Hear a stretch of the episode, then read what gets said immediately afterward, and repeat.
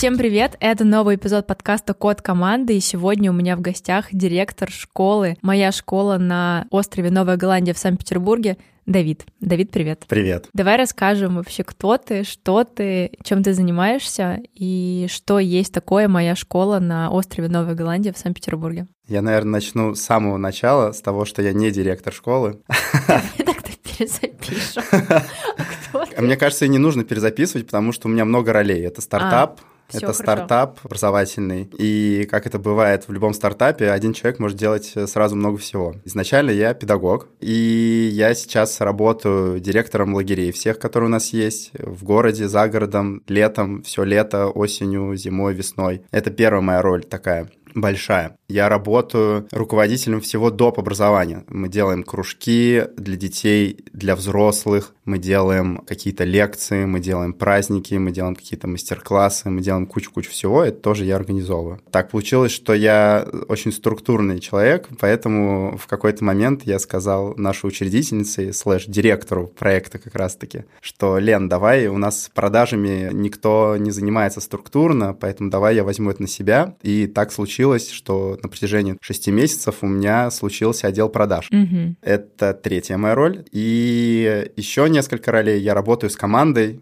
и работаю со стратегией проекта в целом. То есть я разговариваю с нашей учредительницей, мы придумываем, какой она хочет видеть проект через десять лет. Я рисую всякие графики в мира, я рисую схемы, как это должно выглядеть на каждом этапе. И, собственно, стараюсь делать так, чтобы все в команде понимали, куда мы движемся и как мы этих результатов пытаемся достичь. Ну ты такой, получается, операционный директор. Что-то в этом роде. Можно так назвать. Класс. Давай расскажем, что такое «Моя школа», потому что не все, наверное, знают. Еще хочу сказать, почему мне интересно с тобой пообщаться. Вообще, в целом, я супер люблю все, что связано с образованием. Мне вообще кажется, что если в этом мире что-то хочется поменять, то стоит начинать с образования, и чем больше мы вкладываем в образование, тем, в моем понимании, есть перспектива того, что общество будет развиваться как-то более благополучно. Развитие и образование детей для меня это вообще Вообще супер, кажется, очень сложной такой темой, и вот нас никто не видит, потому что это будет в записи. Но передо мной, типа, сидит молодой парень, который, я знаю, играет в хоккей, такой абсолютно, знаешь, не, ну, не то, как ты себе представляешь, там, директора школы или кто-то, кто работает в школе. Поэтому хочется создать сейчас для наших слушателей твой портрет и начать с того, что такое «Моя школа», что это нетипичная какая-то школа, там, общеобразовательная, как вот сейчас всем кажется, может быть, кто нас слушает, да, что это за продукт, но ну, а потом поговорить, да, о том, чем ты занимаешься и какие вы крутые проекты делаете. Ну, продуктов у нас много, я начну, наверное, вообще с предыстории. Есть учредительница, которая десять лет назад сделала по франшизе Baby Club. Их много по всей стране, это для детей младшего дошкольного возраста, в целом дошкольного возраста. Всякие какие-то образовательные штуки для мамы, там, и малыш, просто для детей, и куча-куча всего. В дальнейшем этот проект перерос во что-то большее, точнее, проект Baby Club так и остался, он существует в Сестрорецке. Дети выросли в какой-то момент, и Лена, это наш учредитель, поняла, что хочет делать школу.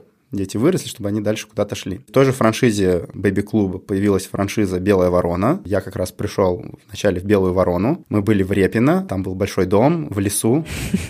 Правда, в лесу. Там начался путь с такой первой частной школы, которую мы делали. Через полтора года случился ковид. То помещение в Репино было в аренду, а в Сестрорецке было большое помещение в собственности. И Лена приняла решение просто переехать, там, немножко переждать, понять, что вообще происходит с миром. И мы переехали. У нас было два класса всего, в каждом там, по пять-шесть детей. И мы переехали в Сестрорецк, немножко подвинули Baby Club, заняли у них половину помещений и пожили там. В этот момент на острове Новая Голландия находились образовательное пространство «Маяк», многие его знают. У них закончился договор аренды, они вообще, по-моему, перестали существовать, насколько я знаю. Лена об этом узнала, и она всегда мечтала о красивом доме, о красивой большой школе на острове Новая Голландия, и она сразу подписала договор на пять лет и говорит, мы переезжаем на остров, делаем большую школу. Мы отказались от франшизы, поняли, что можем сами, и переехали на остров. Вначале было два этажа, второй, третий, на первом этаже был проект «Дети говорят» для малышей, но потом они тоже, у них были какие-то сложности. В целом за последние три года много...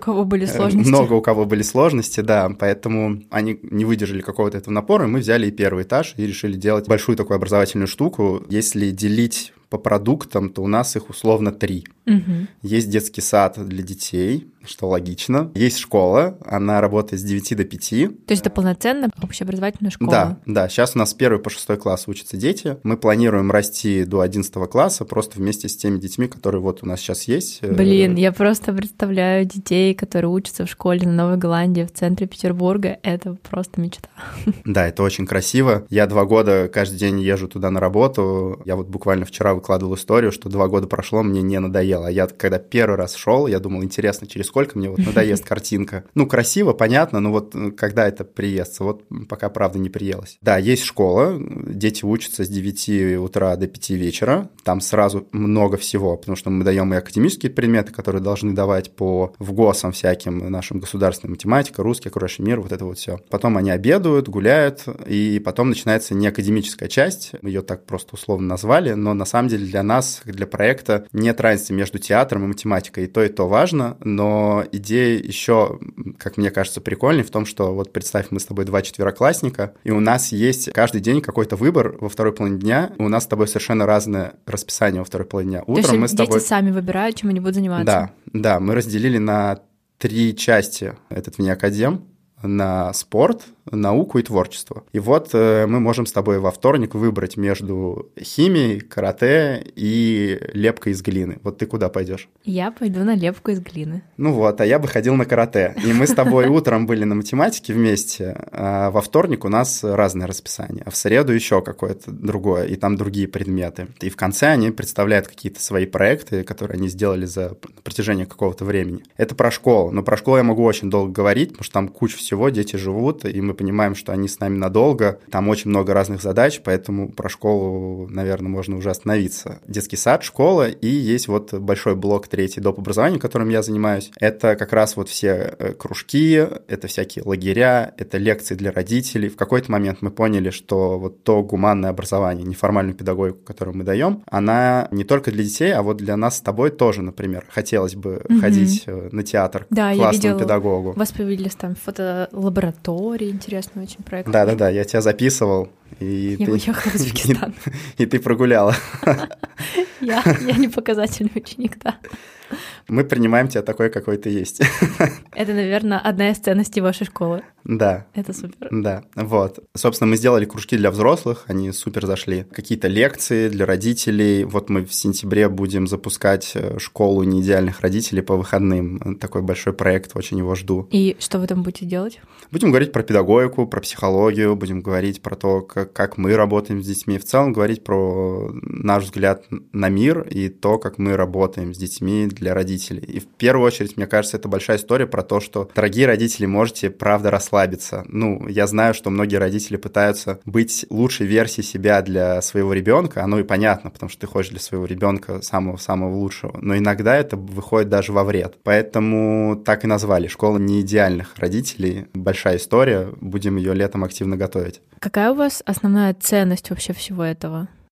У нас есть миссия проекта. В целом, когда ты говоришь про педагогику, мы с командой очень много работаем про миссию, про ценности, потому что результат педагогики, ну, сложно пощупать. Кто-то скажет, что результат хорошей школы – это сто баллов по ЕГЭ. Но я тогда спрошу, а невроз тоже этим сто баллов? Это моя любимая история. Я завалила русский язык на шестьдесят два балла. Собственно, из-за этого я перепоступала в Высшую школу экономики. Мне тогда не хватило одного балла по ЕГЭ для того, чтобы поступить на бюджет. И я, честно говоря, что касается невроза, это вот мой кейс. Я завалила русский язык, я пришла к учителю, она мне сказала, не к учителю, а к директору, не будем называть имена, не поддержала меня, мягко скажем, и...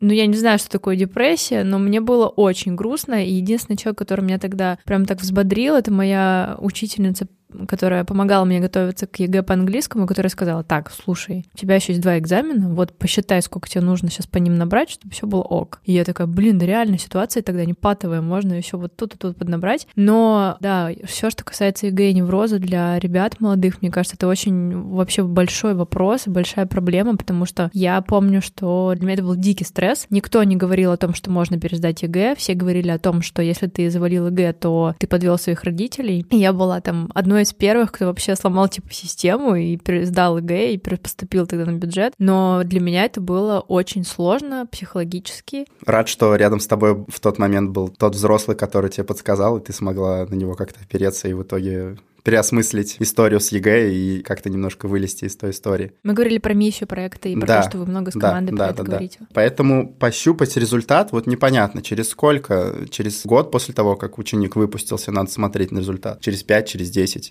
через двадцать лет. Вот как понять, что мы как педагоги хорошо отработали? Не очень понятно, поэтому мы поставили себе более сложную, как будто бы такую эфемерную задачу. Мы пришли к тому, что мы все разные, эта идея не нова, да, и что что хочется эту жизнь прожить счастливо, да, а так как мы все разные, то счастье для нас тоже, для всех разное. И мы, как школа, хотим дать эти инструменты, чтобы понимать, что для меня такое счастье, где я сейчас, что я с этим хочу делать, что мне для этого надо сделать, чтобы вот приблизиться. Мы очень много работаем про софт-скиллы, очень много этому времени уделяем, и эмоциональному интеллекту, и критическому мышлению, креативности, навыку говорить, навыку кооперации, какой-то проектной деятельности, вот всему тому, что может пригодиться в нашей такой современной жизни, которая не как в советское время, что ты отучился на инженера и идешь работать инженером. Второго не дано. Сейчас мир немножко другой. Поэтому мы очень даем много этого, но, естественно, мы еще много даем академических знаний, потому что если мы дадим много просто гибких навыков, но нельзя будет опереться там на классный какой-то английский язык, на классное знание русского языка, математики, всего вот этого, как человек сможет выбрать. Поэтому у меня есть такая метафора, я рассказывал ее нашей как раз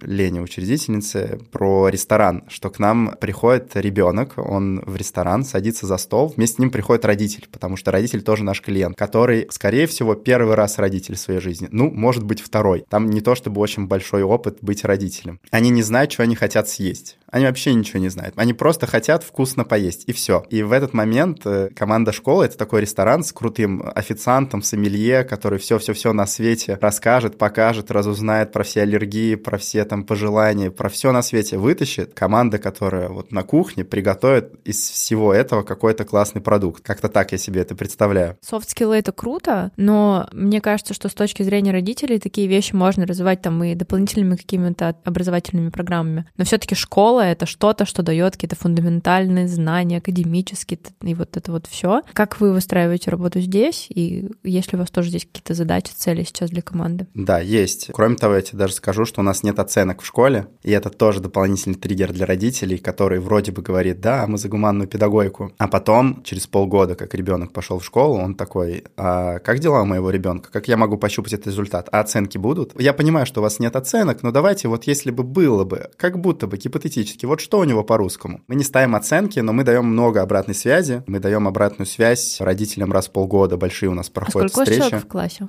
Не больше двенадцати. Ага. А это, то есть, у вас есть какая-то лицензия? Вот мне просто интересно, я вообще ничего про это не знаю. То есть в системе образования в Российской Федерации можно обучать детей в школе без оценок? Ты сейчас как юрист уже спрашиваешь, да? Наверное. Нет, нельзя. Нельзя без оценок. Но дети проходят аттестацию раз в полгода. Угу. Мы вообще, если честно, по документам не проходим как школа. Мы как доп. Образование проходим. Но у нас есть трехсторонний договор. Ты как родитель заключаешь договор со мной, как со школой. Угу.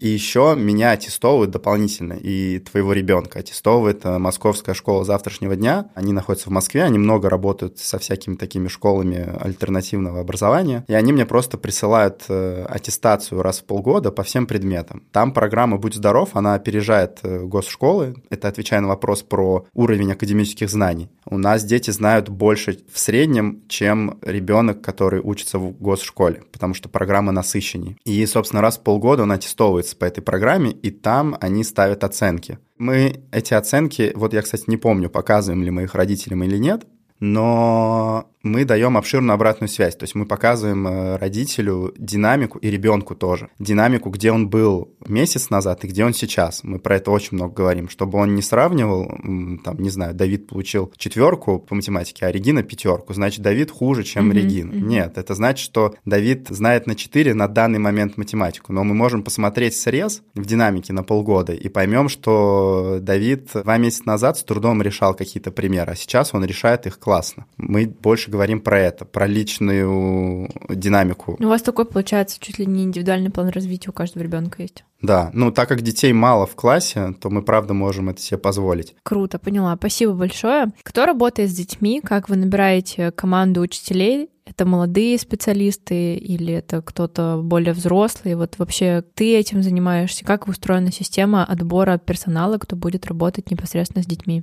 По-разному. Вот у нас есть три больших разделения. Я набираю себе в лагеря и на всякие кружки, и на лекции, и на вот это вот все. Человек, который занимается садом, набирает себе команду в сад, и человек, который занимается школой, набирает себе команду в школу. Мы много между собой работаем так, чтобы закрывать потребности друг друга. То есть, например, если у меня есть классный педагог по труду, который ведет труд как кружок, то мы друг другу доверяем, и этот человек может спокойно пойти в школу работать, как сейчас и вышло там. Mm-hmm. Два месяца назад я нашел классную девчонку, которая ведет труд, и она пошла в школу работать. Как сейчас у тебя выстроена структура команды, то есть сколько это человек, как ты их координируешь, как выстраиваешь процессы внутри своей команды? Очень большой вопрос, давай сузим как-нибудь. Давай, сколько у тебя человек сейчас в команде, который занимается с тобой вот непосредственно, ну, доп. Образованием? Доп. Образованием у нас тридцать кружков, это значит тридцать педагогов. Может быть, чуть меньше, потому что, например, творческие какие-то штуки могут объединяться. Угу. В школе есть администраторы, которые работают в целом и на школу, и на сад, и на кружки.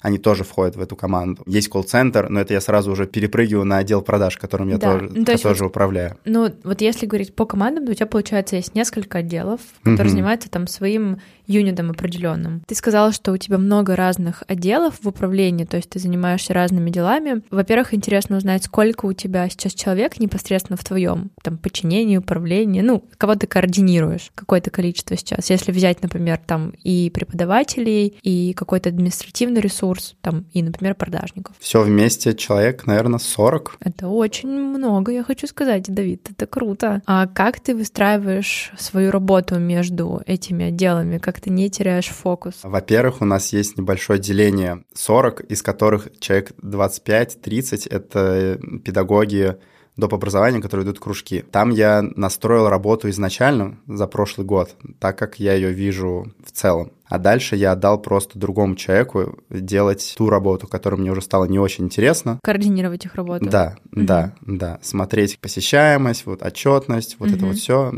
то, чтобы чаты работали так, как надо. Поэтому я больше работаю непосредственно с тем человеком, который управляет ими. Я поняла, ну это что-то типа лида или там администратора, как да. они у вас называются. Да. Угу. В отделе продаж нас семь человек. Там мне многие говорят в лагерях, вообще в целом от разных людей я слышу такую шутку, что я... люблю набрать людей классных, даю им работу и не мешаю им это делать. Mm-hmm. Немножко подруливаю, но из-за того, что у людей много свободы и доверия к тому, что они делают, это выходит хорошо. Mm-hmm. То есть я, правда, много работаю про смыслы, про цели, про результаты, а дальше я, правда, даю свободу творчества этим людям, чтобы они пытались добиться этого результата самостоятельно, потом мы, они возвращаются с каким-то результатом, мы анализируем, какой результат вышел и что можно сделать в следующий раз, чтобы он был лучше или, или таким же. Есть разные формы лидерства, и то, о чем ты говоришь, называется лидер сзади, я тоже таким являюсь. Вот, это человек, который как бы управляет и вдохновляет команду, но как раз-таки где-то со стороны стоит, вот чуть сзади, и как бы только их подталкивает к общему решению. Это интересно.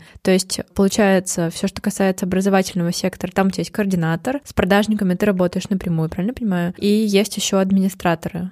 Или это уже как, или это какой-то... Администраторы другой? Больше так отдельно существуют, mm-hmm. они попадают в отдел продаж, так как они общаются с клиентами, и мы говорим много про сервис, они работают си эр эм-кой, я с ними разговариваю про клиент-ориентированность, веду для них какие-то занятия или нахожу человека, который ведет для них какие-то занятия. Но поменьше, у них есть еще много других работ, таких вот хозяйственных по школе, по проекту, которыми я не занимаюсь. Я считаю, что у каждой позиции есть свой продукт должности. Даже если это что-то эфемерное, но это то, что непосредственно человек делает, и то, что ты с него спрашиваешь. Вот ты делаешь очень много всего. Я когда-то тоже работала в стартапе, делала тоже очень много всего, но четко понимала, в чем был мой продукт должности. Как ты видишь, в чем твой продукт должности и что вот для тебя является результатом, когда ты понимаешь, что да, я сегодня красавчик, например. Ну, или не сегодня, там в какой-то перспективе. Если мы говорим про педагогику, я немножко позанудствую, то я всегда красавчик, вне зависимости от того, как я поработал. поэтому у нас нет оценок, и мы не говорим «молодец», да, потому что ты вне зависимости от результата всегда молодец. Хорошо, принято, но все-таки. Хорошо, я понял, я понял. Что является твоим результатом безоценочным, но когда ты чувствуешь себя удовлетворенно? Когда я много всего сделал вообще, потому что работы-то много, когда я много всего сделал, и я почувствовал какой-то результат, но если я правильно понял твой вопрос, то мой продукт, мне кажется, быть всегда недовольным Uh-huh. проектом в целом. То есть я все время вижу в нем какие-то изъяны, и в этом мне дается очень много свободы от учредителя. Я смотрю на проект, вижу в нем изъяны системные, несистемные, какие-то возможности для роста, для улучшения. Описываю их, проблему целиком, в чем, собственно, суть этой проблемы, почему я ее вижу такой. И дальше я описываю пути решения, сразу несколько. Прихожу к учредительнице и говорю: Лена, вот это плохо, вот это тоже плохо, а вот это вот так плохо, но я вижу, как это можно решить. Это плохо, потому потому что, потому что, потому mm-hmm. что, а нужно сделать вот так, вот так, вот так, или вот так, вот так и вот так, и чтобы будет хорошо. И она говорит: вот на это ок, вот на это не ок, а вот на это я тебе денег а не дам пока. А реализуешь потом ты сам это или ты это делегируешь внутри команды? Я это делегирую, нет, я это не делегирую, я это реализую сам за счет своей команды. Mm-hmm. То есть я такой, типа, вот такой план, сейчас мы будем это вот так делать. Я поняла, в общем, ты такой да. стратег, потом выполняют это ребята. Это круто. Я знаю, что хотела спросить еще, вот когда ты начала рассказывать про то, что ты больше говоришь про ценности, про миссию, и что вот тебе сказали, что тебе удается набрать людей, зарядить их, условно, как я это поняла, и дальше они работают в свободе. Здесь очень интересно, и я уже не раз это обсуждала и в подкасте тоже, что я тоже с таким подходом работаю. Я вообще за то, чтобы каждый был максимально свободен, чувствовал свою ответственность и выдавал как раз-таки тот там результат, который я от него жду. Но тут очень важный такой вроде бы очень тонкий момент, как вот эту вот грань между вседозволенностью и ответственностью почувствовать, как тебе удается это делать? Начнем с того, с чего начали весь подкаст. Я педагог, и я работаю с детьми много, и работал много. И это вопрос границ в целом. Вот я как с детьми работаю, как выстраиваю свои границы с детьми, так и со взрослыми точно так же разговариваю. Ты точно так же договариваешься, ты точно так же... Есть много инструментов. Если мы говорим про лагерь, то первый день лагеря — это всегда знакомство с командой, вы там какие-то имена друг друга узнаете, потом вы говорите про правила лагеря и про правила группы, мини-группы, потом вы согласовываете ожидания, что ты вообще ждешь от лагеря за пять дней. И обычно за полтора часа это более чем достаточно.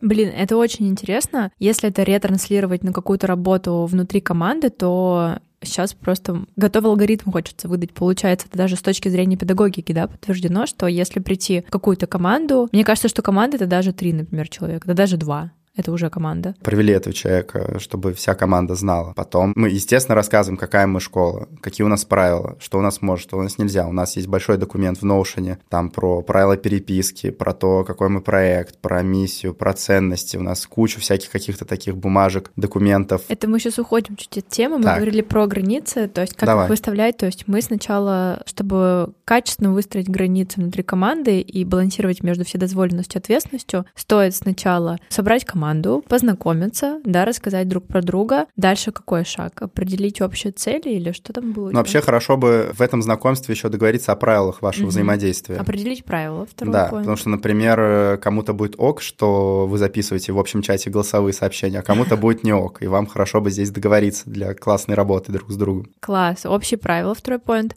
Третье — это вы... Согласовать ожидания. Согласовать, да. То есть каждый выскажет, какие у него есть ожидания. Вообще, чего ждете, да, потому что, может быть, я жду, что мы свернем горы этим проектом, а ты пришла просто заработать, там, зайти, там, не знаю, месяц-два какую-то mm-hmm. неплохую ставку и потом пойти искать другой проект. И мы тогда будем понимать, что мы немножко про разное, но вот мы сейчас вместе, и тогда ты будешь знать, чего я вообще жду, да, и какие у меня цели. Вообще звучит очень честно и как будто бы сразу же заранее предотвращает какие-то скрытые обиды и неоправданные на ожидания, да, это прям классный инструмент. И все это зафиналить чем можно? Тем, что вы закоммитились, правильно? Ну, типа, подтвердили, что... Ну, тимбилдинг какой-нибудь хорошо бы сделать. Класс, слушай, вот это реально очень круто. Мы с тобой вывели целый алгоритм, клево. Хорошо, это я тебя спросила про то, как ты балансируешь между вседозволенностью, а еще интересно, как ты набираешь людей, то есть на что ты ориентируешься при, там, например, найме. Потому что по себе знаю, что собрать вот такую команду, где каждый нацелен на результат, и каждый сам чувствует, где где он свободен, а где все-таки есть его ответственность, довольно сложно. Я в своей работе, например, всегда ориентировалась на то, что я презентовала наш какой-то, условно, код команды вот нашей, там, культурный код нашей компании. И я сразу понимала, вообще мы про одно и то же или нет. Вот как ты поступаешь, как ты набираешь людей, на что ты ориентируешься, там, больше на чувства или на какие-то тесты, как ты это делаешь? Мы начнем, наверное, с того, что педагогика вообще такое неблагодарное дело, туда мало кто хочет, потому что там точно не то, чтобы много денег. Mm-hmm. Это не ай ти. Поэтому туда изначально идут... Ну, я верю в то, что если ты изначально идешь в педагогику, то с какими-то благими намерениями, правда, во что-то светлое и хорошее. Дальше нужно как раз-таки согласовать ожидания, а что для нас светлое и хорошее. Потому что, как мы выяснили, мы все разные, и для нас светлое и хорошее тоже может быть разным. Ты это прямо на собеседовании спрашиваешь? Да. Ну, много разговариваем. Я прошу резюме просто посмотреть, где человек работает, смотрю на резюме, но потом говорю, давай вот я с твоим резюме ознакомился, расскажи мне просто про себя вообще. Что ты любишь, что ты ценишь, чего не любишь, что тебе нравится, что не mm-hmm. нравится. Вот, поэтому такой человеческий разговор. Мне интересно, вот вы в таком, ну, новом формате педагогики и обучения, работая с детьми, работая с учителями для того, чтобы они были в ресурсе, чтобы детям давать новые знания, эмоции. У вас есть какие-то тоже тимбилдинги, инструменты, какие-то точки, там, не знаю, проводите ли вы, да, там, ретро, какие-то инструменты для мотивации команды, для того, чтобы сохранить этот контакт со своей командой? Мы много работаем с командой. У нас сейчас была попытка найти себе психолога в школу, который работал не только с детьми, но и со взрослыми. Человек отказался, но мы планируем просто, чтобы он mm-hmm. был. Задача у этого психолога будет следующая. Он будет работать с детьми как по отдельности, так и с группой, и также с педагогами как по отдельности, так и с группой, чтобы он понимал, что происходит с командой, чтобы он мог поработать с ними, как-то их расслабить или решить какой-то кейс, или чтобы я как педагог просто мог прийти, поплакаться и сказать, эти дети все меня достали, я просто не могу, они меня бесят, невозможно. Вообще это очень полезная штука в педагогике, потому что дети, правда, иногда бесят, и с этим ничего не поделаешь. Прийти и экологично это как-то все вылить, чтобы тебя поддержали, помогли вернуться в какое-то ресурсное состояние. Мы вот про это много говорим, mm-hmm. делаем и думаем. Поставьте нужный порядок. В итоге стараемся, чтобы делали в конце. Поэтому у нас много встреч. Мы и психологов раньше просто звали на какие-то штуки, и образование у нас. У нас много, наши педагоги ездят в другие школы частные, в Москву, например, проводят там какие-то курсы. То есть вы вкладываетесь еще, да, развития своих, да, сотрудников. Да. Ты сказал, что этот проект — это как бы стартап, да, образовательный. А вы вообще сейчас окупаетесь или нет? То есть как устроена ваша система? На чем вы зарабатываете? Можно ли вообще это спрашивать у тебя? Я не знаю, можно ли спрашивать у меня, но мы нормально себя чувствуем. По крайней мере, Лена говорит, что пока все в порядке. Угу.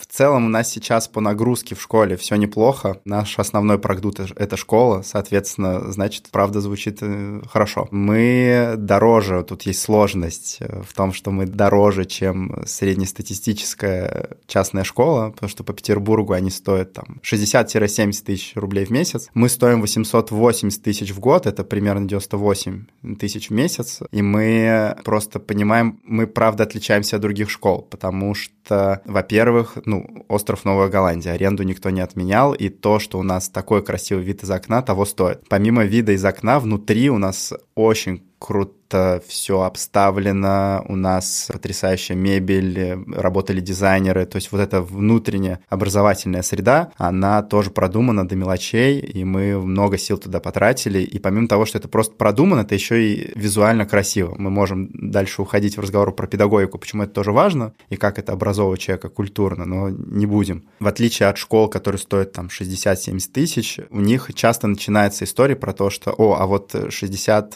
тысяч в месяц, но у нас четыре дня в неделю обучения, а вот пятый английский доплатите еще десять тысяч в месяц. Или, а вот у нас еще учебники надо докупить, или ручки, или а там еще что-нибудь. А вы полностью еще сами предоставляете. Да. Или первая половина дня, она вот такая, как у нас, а после прогулки и обеда они занимаются какими-то просто занятиями, там типа активные игры или какие-то там не такие классные, как у нас. То есть если у нас химия, то это химия. Если у нас карате, то это правда ведет классный тренер по карате. Если это, я не знаю, труд, то мы пилим, строгаем, там, не знаю, вышиваем, все на свете. Если у нас кино, то приходят ребята с камерами Blackmagic, с пушками, они работают как съемочная группа. Если это музыка, то можете зайти на Яндекс.Музыку и на другие платформы, которые сейчас еще работают, написать My School Band, и там будут треки, которые дети сами написали слова. Реально? Сами... У вас есть свой бэнд? Ну, это просто так названо. То есть мы это делаем и в лагерях, и я это отправляю. Ну, это круто. То есть да. можно... Дети сразу чувствуют, да. что они реально делают продукт. Да, они, они не просто поют хором, да, что тоже вообще-то полезно, но у них есть какой-то итоговый продукт, который они могут пощупать. Поэтому вот эта история у нас, правда, на высоком уровне. И этим мы отличаемся. У нас ничего не надо покупать, все есть в школе, и у нас нет никаких дополнительных mm-hmm. еще трат. Если какие-то экскурсии, это обычно школа оплачивает все. Бывают какие-то совсем, ну вот в июне, в конце учебного года, в начале июня мы делаем выезд на два-три дня школы, как мини-лагерь, чтобы завершить год. Он обычно отдельно оплачивается, но это совершенно отдельная история. А так ты делаешь подписку такую, все включено, уль- ультра все включено в образование. И лекции с родителями, и какие-то встречи с психологами. Мы полностью берем всю эту историю. Мы с тобой говорили про продукт должности, и мне кажется, что твой продукт должности — это вот как раз, знаешь, просто готовый досуг для ребенка. Классная метафора с рестораном, потому что, получается, ты реально готовишь идеальное блюдо, которое закрывает супер много потребностей и как бы даже наперед. Да, только я это себе еще представлял как не досуг, а в целом про жизнь, ну, про да, инструмент. Образовательные да. процессы и вот огромное время ребенка, которое вы занимаете в течение дня. Это классно. Это интересно. Я не могу не спросить про проект, который вы делали совместно с Кружком, как вы ездили в школу. В село Шола. Село да, Шола. Мы делали проект при поддержке Кружка. Мы ездили в село Шола. Он родился случайно, просто в переписке где-то холодным ноябрем с моей коллегой про то, что она хотела бы там работать, но так и не смогла им написать письмо. А я сказал, что после того, как я посмотрел интервью Кружка с инагентом Дудем? С инагентом Дудем. Я тоже хотел им написать, чтобы сделать какой-то совместный проект. И, собственно, в этом обсуждении я такой, действительно, а чего мы тянем? И прям в тот же вечер, где-то в час ночи, написал им на почту, что вот заполнил заявку, что готов ехать. И вы вместе, то есть как это вообще происходит? Вы выбрали, как вы выбирали эту школу, как вы собирали команду, что вы там делали? Расскажи поподробнее про этот проект, это очень круто. Я был инициатором, там прям целая такая роль. Потом я стал инициатором и продюсером, а потом стал инициатором, продюсером и педагогом. Да, я написал им заявку, они написали «Круто, классно, что вы умеете?», потому что идея Кружка изначально была в такой схеме, что вот вы айтишники, хотите научить детей делать сайты, пишите нам Кружку, и мы вам помогаем сделать такую образовательную школу про то, как делать сайты. Вы едете в какое-то село, делаете сайты, все, понятно. Я им написал, я сказал, я вообще могу все, что угодно, потому что я педагог, и у меня кучу разных знакомых, я и сам программ напишу. Можем вообще все, что угодно придумать. И они такие, ну давайте пробовать что-то с этим делать. И мы выбрали дату. Мы сначала выбрали дату в феврале, и я такой, окей, у меня есть даты, теперь от этого я придумаю программу. Я просто а написал... школу как вы выбирали? Сейчас расскажу. И мы, мы еще не знали, какая школа. А, угу. Я написал в своей запрещенной сети такие-то, такие-то даты, кто со мной. И мне написало сколько-то человек. Среди них было два педагога по театру. Я такой, о, круто, мы будем делать театр эмоций. То есть мы будем делать и какой-то понятный в итоге продукт, потому что Кружок просит делать в конце какой-то понятный продукт. И дадим им софт-скиллы, потому что я так себе придумал, что когда мы приедем в какой-то маленький поселок, там вряд ли с ними говорят про то, что все эмоции важны, что им это будет полезно. Рассказали Кружку, они такие, круто, теперь давайте выберем место. Нам, как проекту Кружок, пишет много людей из разных-разных мест. Называются проводники эти люди. Вот вам десять мест, которые вы можете выбрать. И мы просто читали карточки, описание мест, письма этих людей. И село Шола было в самом каком-то буреломе. Там было написано, что нужно доехать до Череповца, а оттуда сто пятьдесят километров на, чуть ли не на тракторе, что туда не проехать. Я такой, ну что... Туда, да. и, и вся команда такая, да, туда, погнали. Из скольки человек состояла команда? Это, получается, были вот эти два человека, которые преподавали театр. Кто-то еще был? И еще четыре человека, включая меня, это педагоги. И... Из школы? не из школы, из разных мест, из mm-hmm. разных частных школ Петербурга. И даже... Просто инициативные ребята, которые захотели поучаствовать в проекте. Да, но которые когда-либо работали со мной mm-hmm. в каких-то проектах. Все были мои знакомые. Блин, это очень круто. У нас уже заканчивается время. Я бы хотела тебя спросить, Давид, вообще какая твоя глобальная миссия? Почему ты остаешься в образовании, в педагогике? Чем тебя это так сильно драйвит? Почему ты выбрал себе это дело? У тебя был вопрос в самом начале про проект и про меня. Мы ушли в про проект, а про меня я не рассказал. Да. Я ужасный ученик, если вернуться в мое детство. Я отвратительно учился. Я ругался со всеми учителями. Я прогуливал, я не ходил. Но мне очень нравилось заниматься карате. Я всю жизнь занимался карате. Мне такое повесили клеймо, что я просто спортсмен и как бы и все. Но у меня была классная семья, есть, которая меня поддерживала всегда. И поэтому я как бы не ушел в какие-то истории с супер пониженной самооценкой, а потом я открыл для себя неформальное образование, случайно. Я попал в еврейскую общину, и там вот неформальное образование полным ходом идет. В шестнадцать лет туда попал, и я такой, вау, может быть интересно слушать про то, как Авраам повел своего сына и чуть там не заколол на горе. Ну, вообще-то мы Ветхий Завет, да, или Тору изучали. Такой серьезный материал вообще-то, религиозный. А мне было интересно, потому что ребята интересно это преподавали. И потом я начал изучать историю в Ютубе. И я такой, вау, это может быть вот так интересно. А потом это может может быть вот так интересно. И я такой, ничего себе, образование может быть интересным, если ты этого хочешь, если захочет этого взрослый, если он умеет это делать если интересно. Если он умеет это преподносить. И ты решила, что это нужно... Да. распространять. Оно как-то так само получилось. Я поехал как вожатый в лагерь первый раз, потому что я всю жизнь занимался карате, и я такой своему старшему товарищу говорю, все, мне нужен зал, я сейчас буду тренером. Он говорит, а ты не хочешь вообще в лагерь съездить по взаимодействию с детьми? Я такой, о, точно. Поехал в лагерь раз, поехал в лагерь два, и вот, видите, уже десять лет езжу в лагеря, разные роли, в разные страны ездил и все такое. Поэтому опыта набрал самого разного. И видел разные системы работы с детьми. В итоге я увидел, что можно вообще по-другому. Поэтому каждый раз, когда мне задают этот вопрос, я Я такой мысленно, а сейчас вот даже и вербально передаю привет своему лицею за то, что показал мне, как не надо, как не надо работать с детьми. И, наверное, это вся история какая-то большая такая сублимация про то, как можно работать с детьми. Я, правда, верю в то, что образование можно делать клевым, интересным и не из-под палки, а потому что это, правда, интересно узнать, как работает наш организм. Или я смотрел лекции на Ютубе про высшую математику, про теорию игр, и я такой, вау, ничего себе, как это интересно,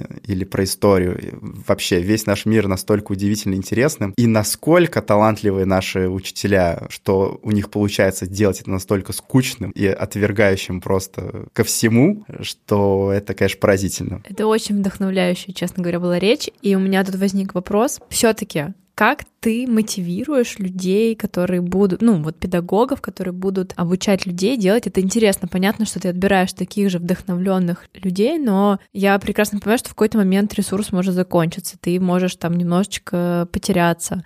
Вот как ты это делаешь? Ты проводишь какие-то речи, ты ретранслируешь еще раз все ваши миссии, ценности, или тебе реально удается собрать такую команду, которая, вот ты один раз им рассказал эту ценность и миссию, и они с тобой идут и ее несут? Ну смотри, я с этой идеей десять лет живу. Ну ты-то понятно. Мне никто но... ничего не ретранслирует, я правда горю этой мыслью. С тобой это понятно, да, и ты говоришь, и это реально вдохновляет. Да. Но как ты до людей это доносишь? А в школе, правда, такие люди работают. У нас других-то нет. Мы больше решаем, правда, вопрос мотивации не стоит практически, mm-hmm. потому что все хотят делать что-то хорошее. Вопрос не денег, ну, он стоит, конечно, потому что мы живем в таком мире. Так как мы частный проект, мы платим хорошую зарплату. Все, что мы обсуждаем, это мы обсуждаем детей, кейсы, мы обсуждаем педагогику, а как сделать лучше так, а как включить этого ребенка, а какой лучше подход подобрать тут, а что лучше сделать в этой ситуации. Мы все время обсуждаем педагогику. У нас вопрос мотивации, правда, не стоит. Все горят. В какой-то момент все горят, кто-то подходит и говорит, говорит, я устал гореть. Ты такой, окей, как я могу тебе помочь, да, им там, не знаю, я, сидя в студии звукозаписи за компом, могу договориться, что я буду какое-то время ходить с детьми на прогулку, чтобы педагог реально полежал и ничего не делал. Я думаю, что это вопрос как раз-таки миссии, ценности, то есть, опять же, возвращаясь к такому вроде бы эфемерному, но на самом деле супер базовому, если вы находите людей, которые совпадают с вами по ценностям и миссии, то дальше вам выстраивать какие-то рабочие процессы гораздо проще и легче, потому что все понимают, для чего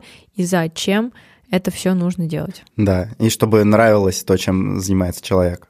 Спасибо тебе большое, Давид, было супер интересно. У меня подкаст называется «Код команды», но уже который выпуск, на самом деле я понимаю, что он вообще про любовь к людям, и все, с кем я общаюсь, все транслируют такие классные ценности, и кажется, что всех мотивирует именно любовь к людям, и я вот с тобой пообщалась, и я прямо чувствую то, как сильно ты любишь на самом деле не только свое дело, но и людей, и делаешь для них такую классную школу. Спасибо тебе большое. Все, кто заинтересовался школой, приходите, приводите своих детей, приходите сами на классные кружки в мою школу Новой Голландии в Санкт-Петербурге. Будут ссылки внизу, и летом будет просто тринадцать смен лагерных, самых разных, посвященные каждой смене чему-то. Ого, а как вы их поместите в тринадцать? Они недельные, а. они недельные, и несколько смен, четыре идут параллельно. Угу. То есть две за городом и две в городе. Я буду вот так ездить туда-сюда постоянно. Обалдеть. Была бы я ребенком или был бы у меня ребенок, я бы очень хотела попасть в эти лагеря. Это очень круто. Давид, спасибо тебе большое. Было супер интересно, очень приятно пообщаться. Подписывайтесь на телеграм-канал «Код команды», который есть в описании. Подписывайтесь на аккаунт Давида, на аккаунт моей школы